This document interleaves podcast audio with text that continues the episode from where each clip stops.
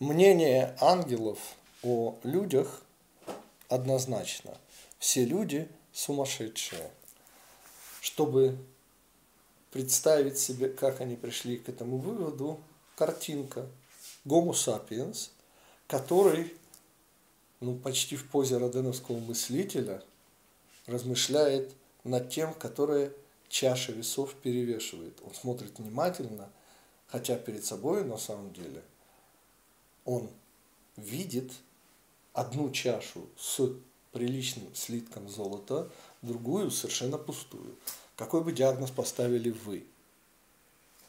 Существу, неспособному отделить реальность от иллюзии. А ведь без этого необходимого условия, где реальность и иллюзия почти неотличимы, просто нет выбора –